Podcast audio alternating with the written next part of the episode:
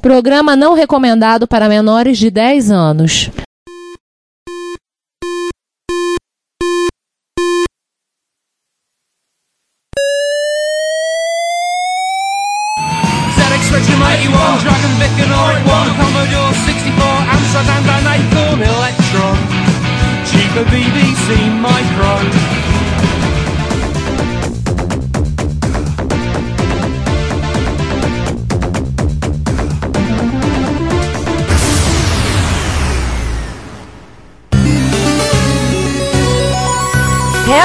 Retrocomputaria, porque velho é o seu PC.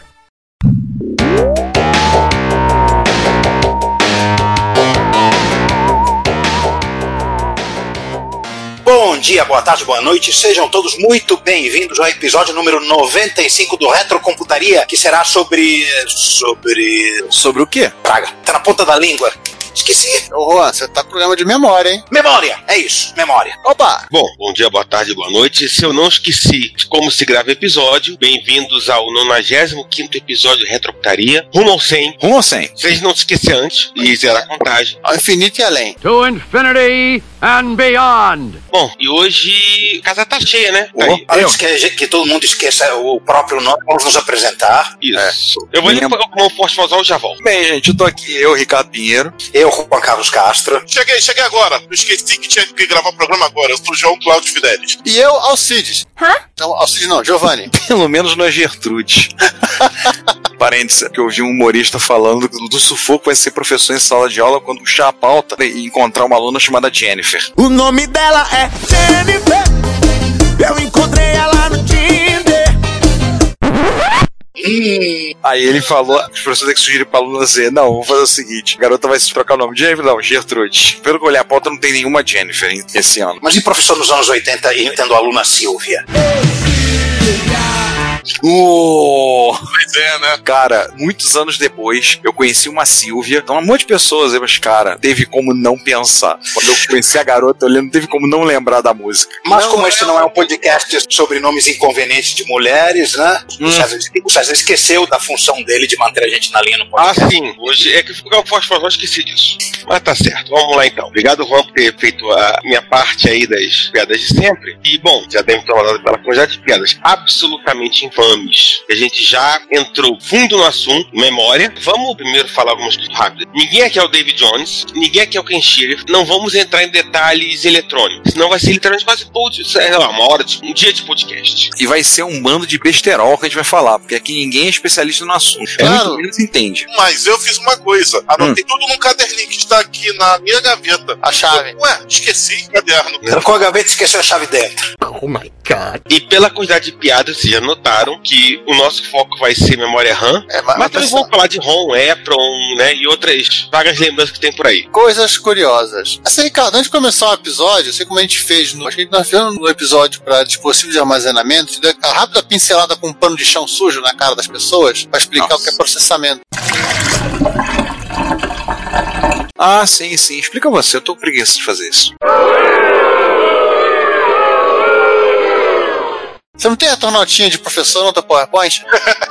O... Deixa eu ver se eu lembro. Ele ligou o projetor agora. Deixa eu ver se eu lembro. Bem, o que nós conhecemos como processamento de dados, né? to- Todo o processo é realizado, começa entrada de dados, processamento de dados série de dados. O processamento de dados consiste em transformar dado, que é a informação bruta, em informação refinada, processada, que é a informação. Esse dado, para ser processado, ele tem que ser armazenado em algum lugar. E aí, com isso, o dado fica armazenado em um lugar, as instruções de como esse processamento vai acontecer também ficam armazenadas e depois o dado processado, ou seja, a informação também necessariamente vai ter que ser armazenado. O dispositivo que temos de armazenamento é o que nós conhecemos como memória. Tá bom ou o que é melhor? Ah, e a memória ela pode ser aquela que o pessoal chama de memória de massa, de armazenamento, e a memória de trabalho, que é aquela que o processador acessa, né? Porque ele não, não tem acesso direto à memória de massa. É, aí, ou que a gente fala muito, alguns definem como memória primária e memória É. secundária. Sendo que a memória secundária é a memória de armazenamento de massa, como o Giovanni falou, e a memória de trabalho do computador é o que nós conhecemos como memória primária. Aí vem registradores, cache, DRAM, SRAM, e vamos que vamos. E já que a gente vai que vai, vamos começar a pegar um pouco mais de história para falar sobre o primeiro tipo de memória que foi utilizado. Quer dizer, era memória. Papel.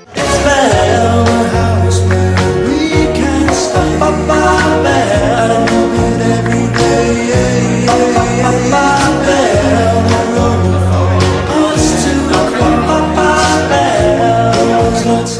La Memória de Papel.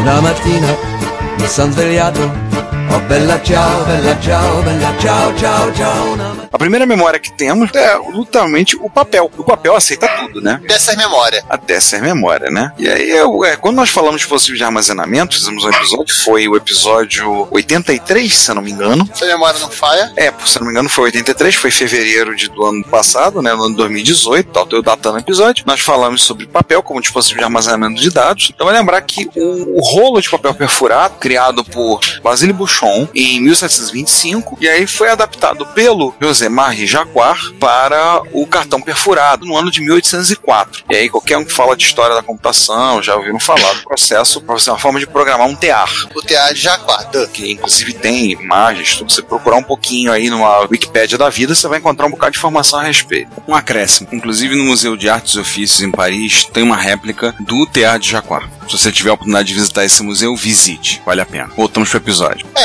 se, se você for numa loja de, de, de tecido, você vai poder comprar um corte de Jacquard. E o, o conceito do cartão perfurado foi usado para armazenamento de dados por Semen Korsakov, Charles Babbage e Herman Olerite. Sim, o cara que fez o negócio- o lance do Olerite, tá? E depois fez a, a empresa que depois se fundiu uma outra e se tornou uma tal de IBM. É uma forma para armazenamento de escrito centros de dados. Aliás, cartão perfurado foi uma coisa usada, inclusive, na computação até os anos de 1980. Até onde deu, né? Mas antes que você, garotinho juvenil, vai dizer que memória de papel é é coisa ultrapassada e todo o resto, vamos lembrar o seguinte: você tem a teu, teu espertofone e você fica brincando com esse negócio de QR Code. Isso tecnicamente é usar papel como memória. Sim, é um código de barra bidimensional, né? É, bidimensional. E assim como todo código de barra de produto de mercado. E esse projetinho bastante interessante de um, acho que é um inglês, que ele montou com a ajuda do Raspberry Pi e a câmera, um leitor de código QR Code, que na verdade é o código QR Code que contém a ROM de um jogo de Atari 2600. Literalmente ele coloca a imagem em frente à câmera, a câmera lê código, o QR Code, decodifica aquilo na ROM, é a ROM do Atari que está peça no papel, recodifica como um arquivo de ROM e chama o emulador de Atari automaticamente. Caraca. Que barato. Você pode publicar toda a biblioteca de jogos do Atari num livro de papel. Pois é. Exatamente. Exatamente. Vai ter que ser um livro um tanto quanto grandinho, né? Mas tudo bem. Ah, Ele mas fala- tecnicamente você pode. Tá valendo. Cada cartão tem o tamanho de um cartão de crédito. É, alguns deles, por exemplo, o Pitfall tem dois lados. É, tem que usar o segundo lado. Mas o programa sabe que tem que fazer isso. E olha, dependendo do tamanho do jogo, até para algumas máquinas de 8 bits também, poderia se estender. Cara, se for botar, por exemplo, alguns jogos, por exemplo, algumas máquinas de 8 bits, vai ter que botar o livro pra escanear. Não, por exemplo, botar até um Space Invaders no SX, não rola. Cara, que maneiro esse do QR Code assim. Eu usei QR Code para poder armazenamento de dados em máquinas no trabalho. Eu fiz um esquema para gerar QR Code com informações sobre a máquina. E a gente passou a colar etiquetas nas máquinas. Para aí qualquer coisa para saber dados, ou coisa número da, número de série, número de patrimônio. É só pegar o celular e ler o QR Code e já tira todos os dados. Mas carregar um jogo de Atari é uma nova. É Eu boa. achei, eu achei que você ia dizer que ta- mandou tatuar QR Code na testa dos alunos pra saber o nome deles. Mmm. Olha, para alguns provavelmente. Esses dias eu falei isso em sala, alguma coisa do tipo, olha, vê lá, os vão chegar no final, alguns aí não vão saber nem o próprio nome. Veremos. Vamos falar então, continuando. Parou, parou. O Retrocomputaria está disponível em vários serviços de streaming de áudio. Entre eles temos o YouTube, o iTunes, TuneIn, o Stitcher, a Last FM, o Evox, Castbox FM, Player FM, Google Play Música e agora também disponível no Deezer e no Spotify. Não deixe de ouvir, comentar e compartilhar o nosso trabalho. Nosso muito obrigado por sua audição. A gente tem que explicar tudo, Rogerinho. Então, Não, É, vamos é, seguindo assim. Vamos avançar um pouquinho. A gente já falou do século XVII, XVIII e tal. Vamos chegar no século XX com aquele aviso, na humildade, Eu sou contra a inteligência. de que isso aqui não é um podcast de eletrônica. A gente não é o David Jones, a gente não é o Ken Sheriff. Então vamos nos detalhar não, como cada memória funciona, porque senão a chance de falar besteira explode. Entendendo isso, vamos lembrar um pouquinho de que sim, já existiam memórias eletrônicas antes de circuitos integrados. Os primeiros computadores construídos utilizaram relés. Nesse momento vocês estão ouvindo o track, track, track do relé, batendo na cabecinha de vocês. Aqueles do Alan Turing que derrotaram os nazistas. Aqueles. os computadores mecânicos e linhas de retardo como memórias. Bom, alguém me ajuda aí o que é uma linha de retardo? Bom, você tem um meio físico que pode ser um líquido, uma corda ou algo assim, que, através do qual você propaga uma onda. E essa onda, quando chega no, de uma extremidade para a extremidade oposta, o sinal é lido e realimentado para o início para que aquela informação fique ali eternamente enquanto o circuito for alimentado. É algo que, que lembra vagamente o refresh das memórias dinâmicas que a gente vai ver bem mais tarde. Mas basicamente o, o bit ficava ali circulando até ser lido ou, ou gravado. Uma frequência sonora de uma ou outra significando um bit ou outro. Era, era algo assim. Mas assim, num meio físico, uma vibração. Uma, uma coisa muito estranha para olhos modernos. Tipo um telefone de barbante. Tipo um telefone de barbante. Um telefone de barbante, sendo que na, hora- na hora que vo- você falando com você mesmo do outro lado e correndo de volta para falar a mesma coisa que você escutou de novo. É basicamente isso. ma- Mas Ou você continuar ouvindo. Imagina vo- você falando com você mesmo, um, escutando um, voltando de novo para berrar um de novo, até que alguém de fora te dissesse, ó, agora você tem que falar zero. Aí fica falando zero, voltando, zero, voltando, zero, zero. Assim, ou era um tubo de mercúrio, ou era uma corda como essa calculadorazinha aqui que a gente publicou no blog, assim, em dezembro de 2017. É uma calculadorazinha, vamos colocar o link aí no, show notes, ou como diria o pessoal do Fliperama de Boteco no Porsche, né? cordas de piano. A memória é feita de cordas de piano, acredite. Uma, uma calculadora de 60 já, não é uma coisa assim tão antiga. 1963, se não me engano. Isso. Sim, sim. Vale a pena ver de novo. É um post antigo do, do Retrocomputaria, mas vale a pena ver de novo. Não, já é um post clássico. É, é clássico. Não é velho, é isso. Aí você falou de corda, você também citou mercúrio, né? O Univac 1, que é de 1951, ele usava uma dessas linhas de retardo, só que ela usava para retardo acústica, né? Utilizando mercúrio. Literalmente é um tubo de mercúrio. Já que o som se propaga bem mais rápido que no ar, quer dizer, no mercúrio ele se propaga a 1450 metros por segundo, quanto mais ou menos 353,2 metros por segundo que o som se propaga no ar, ele permitia que você conseguisse manter uma, uma certa quantidade razoável de dados ecoando dentro do. Só tinha um detalhe. Tinha que manter o mercúrio aquecido a temperatura de 40 graus, né? constante de 40 graus. Acredito que não exatamente porque seja quente ou frio, mas por dois motivos. Primeiro, para ficar longe da temperatura de solidificação dele, né? E porque a velocidade de propagação do som em qualquer meio depende muito da temperatura. Então, se a velocidade da onda chegar de um extremo ao outro fosse muito diferente, poderia estrambelhar a manutenção, o refresh circuito. Acredito que, que seja por isso. Vocês não entenderam nada. Isso é, na verdade, é porque eles não queriam ligar aquecedor no prédio. Bom, faz Até no verão, Estamos cornetando, a verdade é essa. O, o, assim, o resultado disso foi bem interessante, né? Quer dizer, o Edsaki, né, que foi a... Foi o seguinte: Ele operava com 256 palavras de 35 bits armazenadas em 16 linhas de retardo que armazenavam 560 bits cada e com tempo de acesso de 222 milissegundos. Não é nada, não é nada. É um tempo bem razoável. Ah. Só tem um problema, né? é 16 coisas a 40 graus. Mercúrio, que é altamente tóxico. daquelas sapatas cair no chão, um abraço. O Mercúrio é um troço que se olha feio, ele já tá criando a zorra. Aí o pessoal começou a trabalhar em alternativas, né? É, pro pessoal querer ligar o ar-condicionado na sala e o chefe não deixava. Fora que também a IBM não queria pagar adicional por insalubridade. Mercúrio é tenso. Aí o pessoal acabou migrando para magneto resistiva, utilizando metais aí como níquel, etc e tal. Perdeu um pouquinho de tempo de acesso, chegava a 500 milissegundos, mas você ganhava em termos de estabilidade do sistema. Você ganhava qualidade de vida. Isso. Ganhava vida, dependendo. Tanto é que essa solução foi utilizada em máquinas como o IBM 2848 e, para alegria do Juan, O Olivetti programa 101, meu contemporâneo. Também chegou a existir uma tecnologia do B, uma magneto sensitiva do B, para linha de retardo, que no caso era a piezoelétrica. Era bem parecido, só que usando, usando quartzo, né? Pra memória, ao invés do metal. Só que assim, ela acabou triando um outro caminho. Ela acabou indo parar dentro dos aparelhos de televisão das TVs europeias, que usavam sistema pau. Só que o objetivo não era armazenar dados. Não, o objetivo, se não a memória, era. Deus, episódio de memória, o cara falando falha de memória. O objetivo era basicamente de você filtrar o- as linhas de, de cor pra evitar. Por causa, parece que comparar. É, Era evi- evitar que o pau virasse um NTSC, É, evitar que as cores borrassem. Isso É, aí, o qual virasse um NTSC. evitar que o pau virasse um Never Twice Semicolor. Exatamente, Never Twice semicolor. Imaginar a seguinte coisa: sem essa tecnologia, o que seria do Spectrum? Maldade. Maldade. Bom, já que a gente falou em Em TV? TV analógica e CRT, tanto um abraço pessoal da Cathode Remission. E também coisas em formato de tubo em geral, né? É, falou, TV analógica, CRT, tubo. E por que Sim, não memória falar tubo. Alfredo? Verdade. Verdade, é o Alfredo, né? Aliás, um, um dos caras aqui envolvido é quase um xará dele, é Fred. Ah, Assim, é né? meio xará, né? É só chá.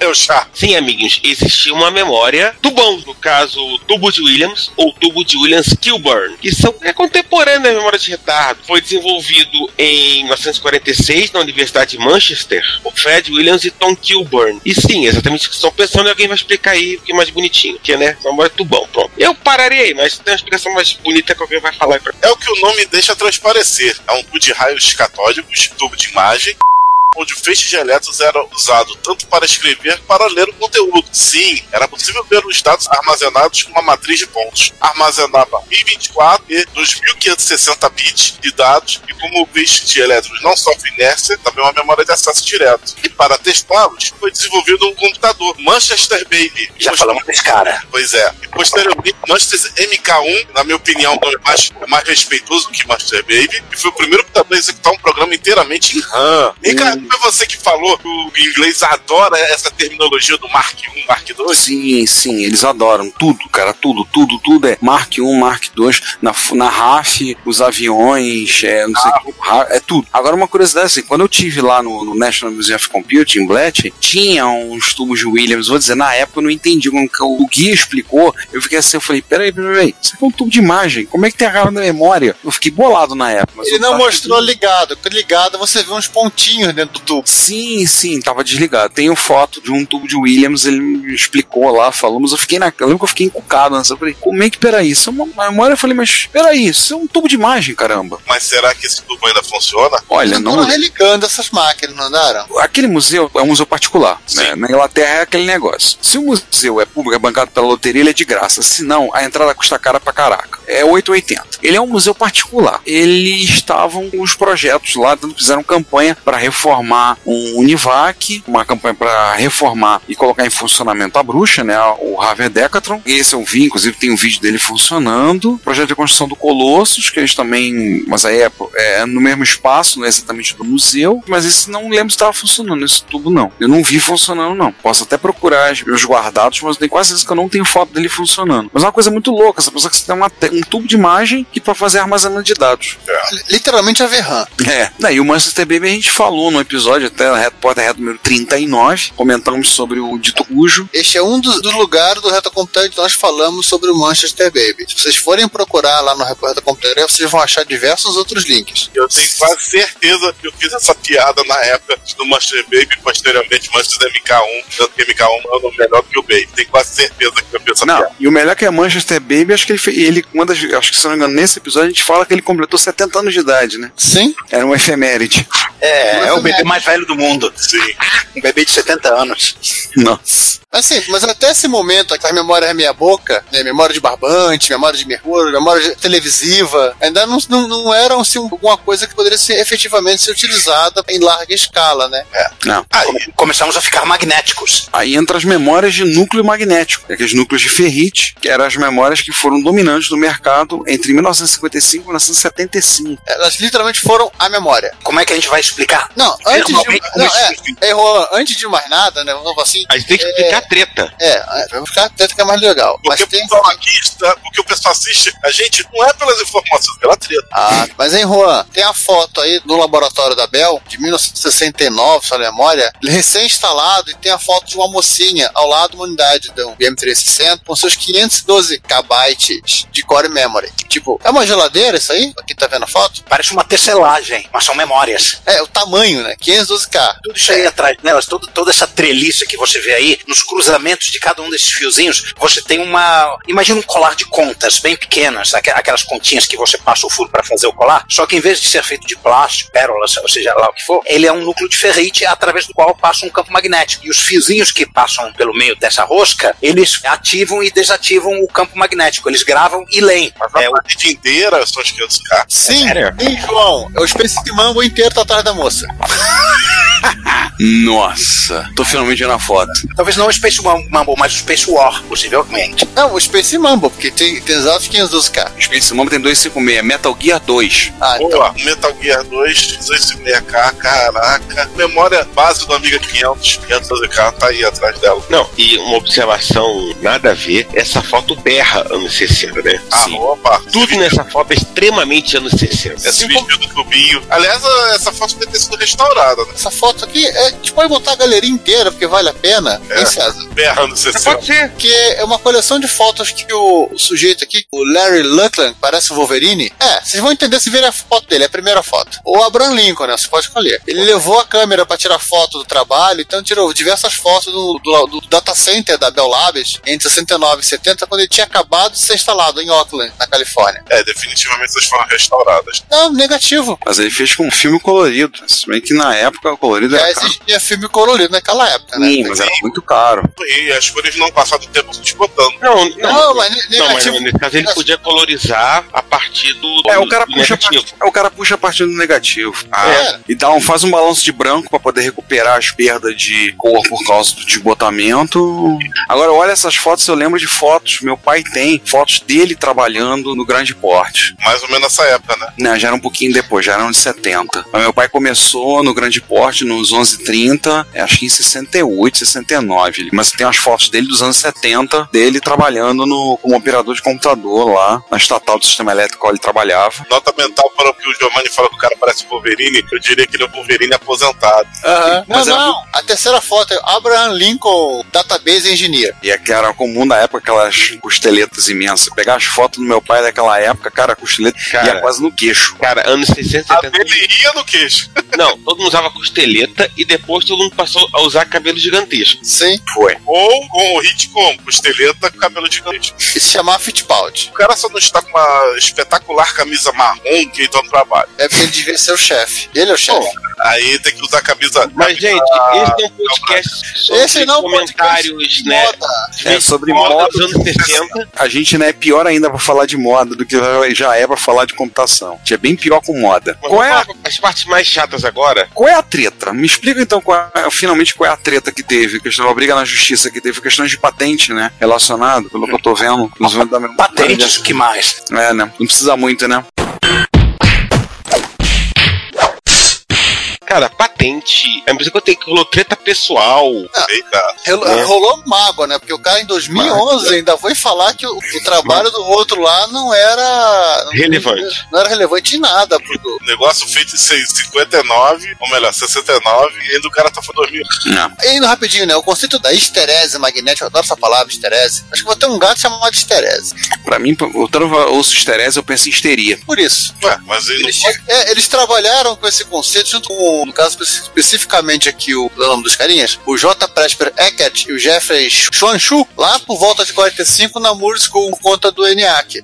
O Frederick Vierer, ele aplicou várias patentes para criar o sistema de memória por volta de 47, parece que ele vendeu esse troço para IBM.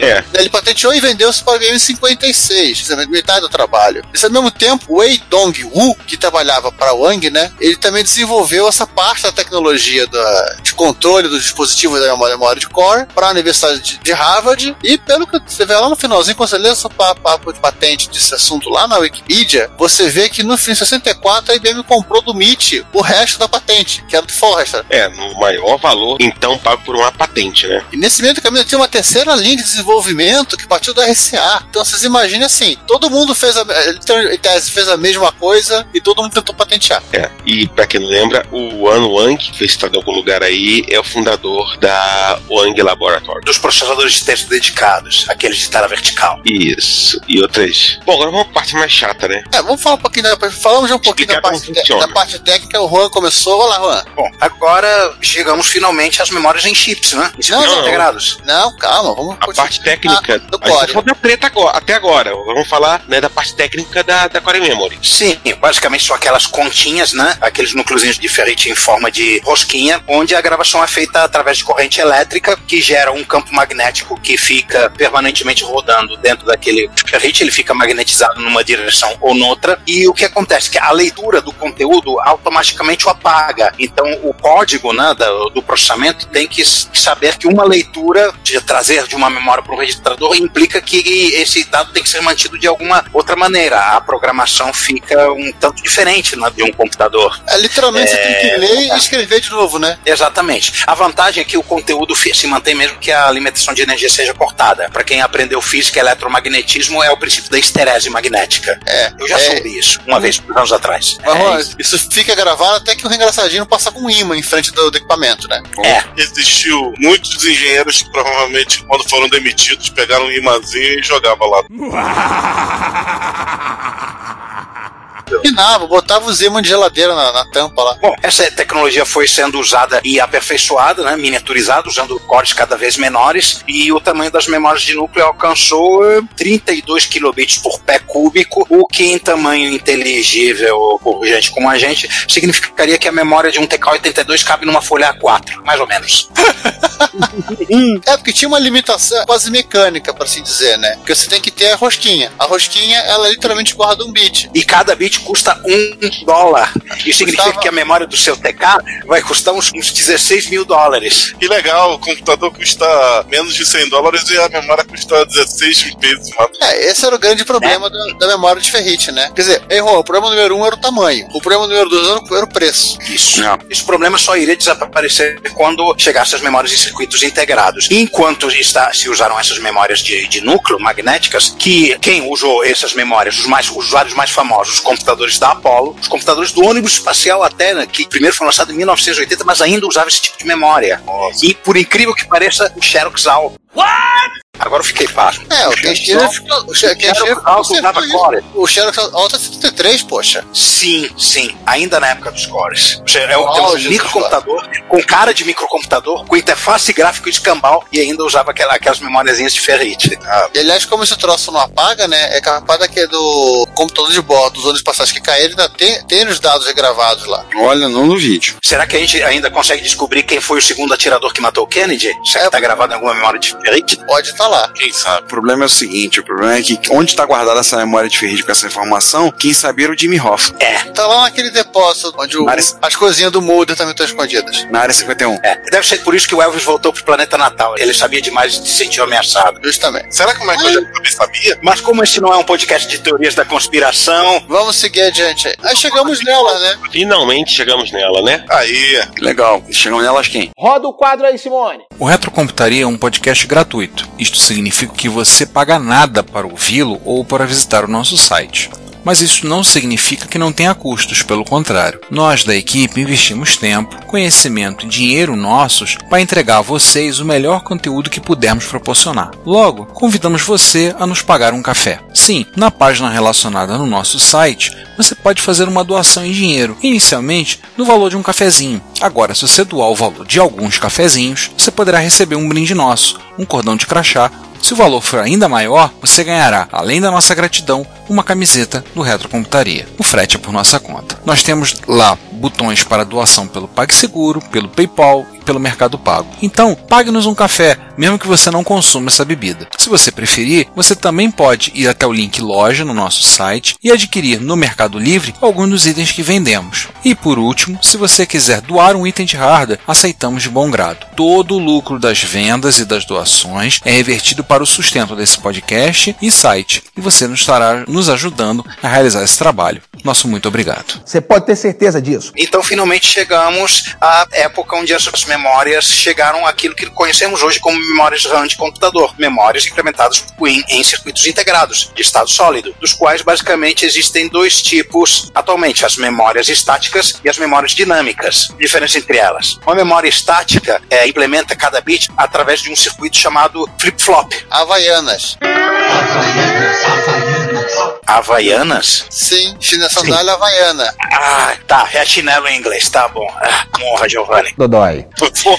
Mais um da série Referências Obscuras que só o Giovanni entende. Cara, virar deve, uma quase um especial só disso. Exatamente, vai virar uma série inteira. Essas memórias implementadas por chinelos elas não precisam ter um refresh que nem aquelas linhas de retardo tinham, e enquanto a alimentação do chip estiver com os mais 5, mais 12, ou seja lá, de volts de corrente contínua que ele precisa, a memória fica lá. Elas são rápidas, mais rápidas do que, a- que as memórias dinâmicas, mas são mais caras de serem produzidas. Pra quem não sabe, o circuito flip-flop é composto por dois transistores, né? Sim. Já tá aí o motivo que é mais caro. Viu por que seu Turbo R tem pouca SRAM? Tem um outro detalhe, né? Alguns computadores vieram com SRAM de fábrica. A gente vai falar isso daqui a pouco, somente com SRAM. A SRAM, como ela é mais cara, ela acaba sendo utilizada nos processadores, pra- geralmente para armazenar os dados dos registradores. É. Para quem na época dos Pentium 100, vai lembrar daquele chipzinho escrito Dallas que tinha um reloginho. Aquilo era uma NVRAM, né, que guardava os dados da tua BIOS do PC, mas aquilo basicamente era uma SRAM com uma bateria. Pode deixar, o pessoal sofreu muito mais anos depois com o V4 com as rambas. Tá bom. Bom, Você falar em vazamentos de bateria também, né? Uhum. uh, uma beleza. Mas, gente, isso não é um podcast sobre vazamento de bateria, até porque a gente teria que falar de amigo. Ah, é. É, e de produtos da Commodore em geral.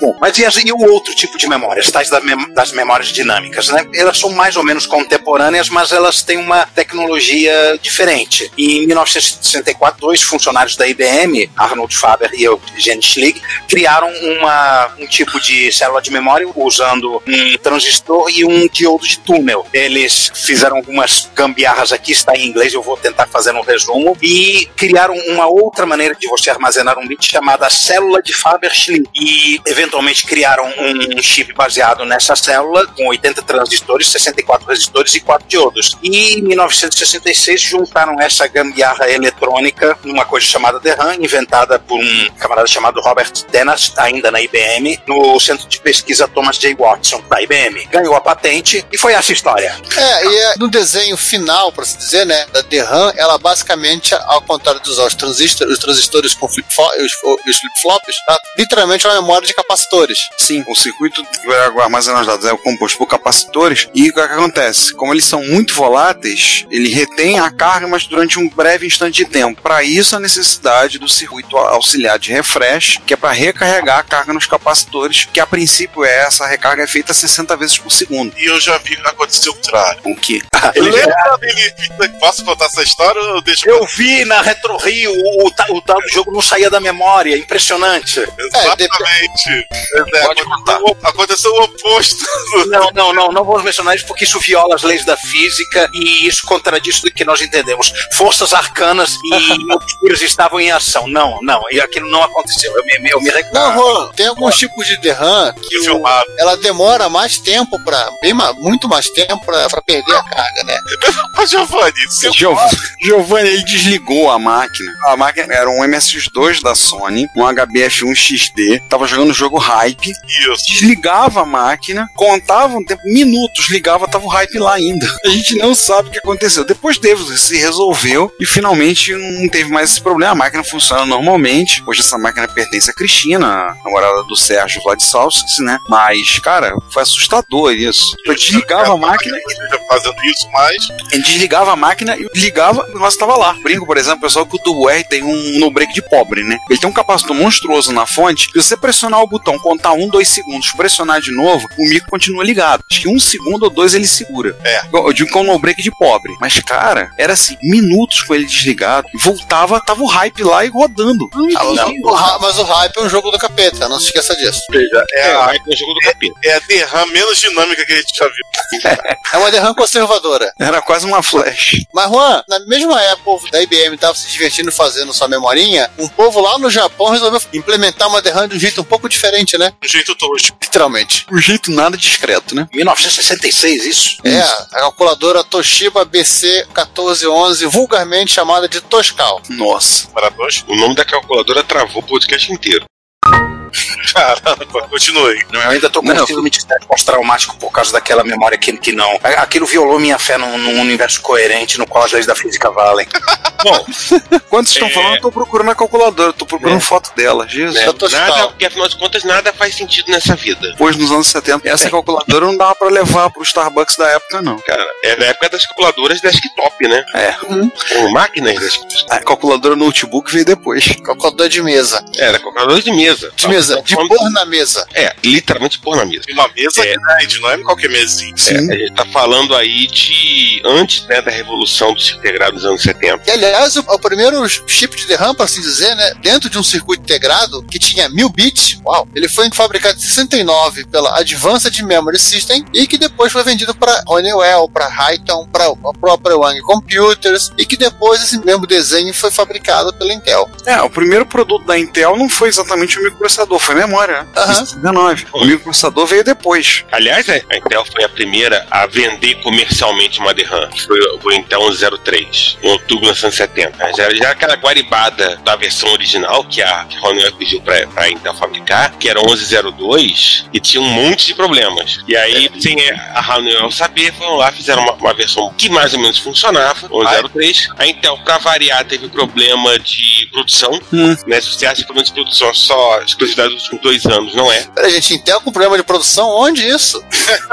né? Cadê os 7 nanômetros? Cadê os 10 nanômetros? Cara, a Intel não consegue. Enfim, mas esse não é um podcast sobre a Intel. Sim.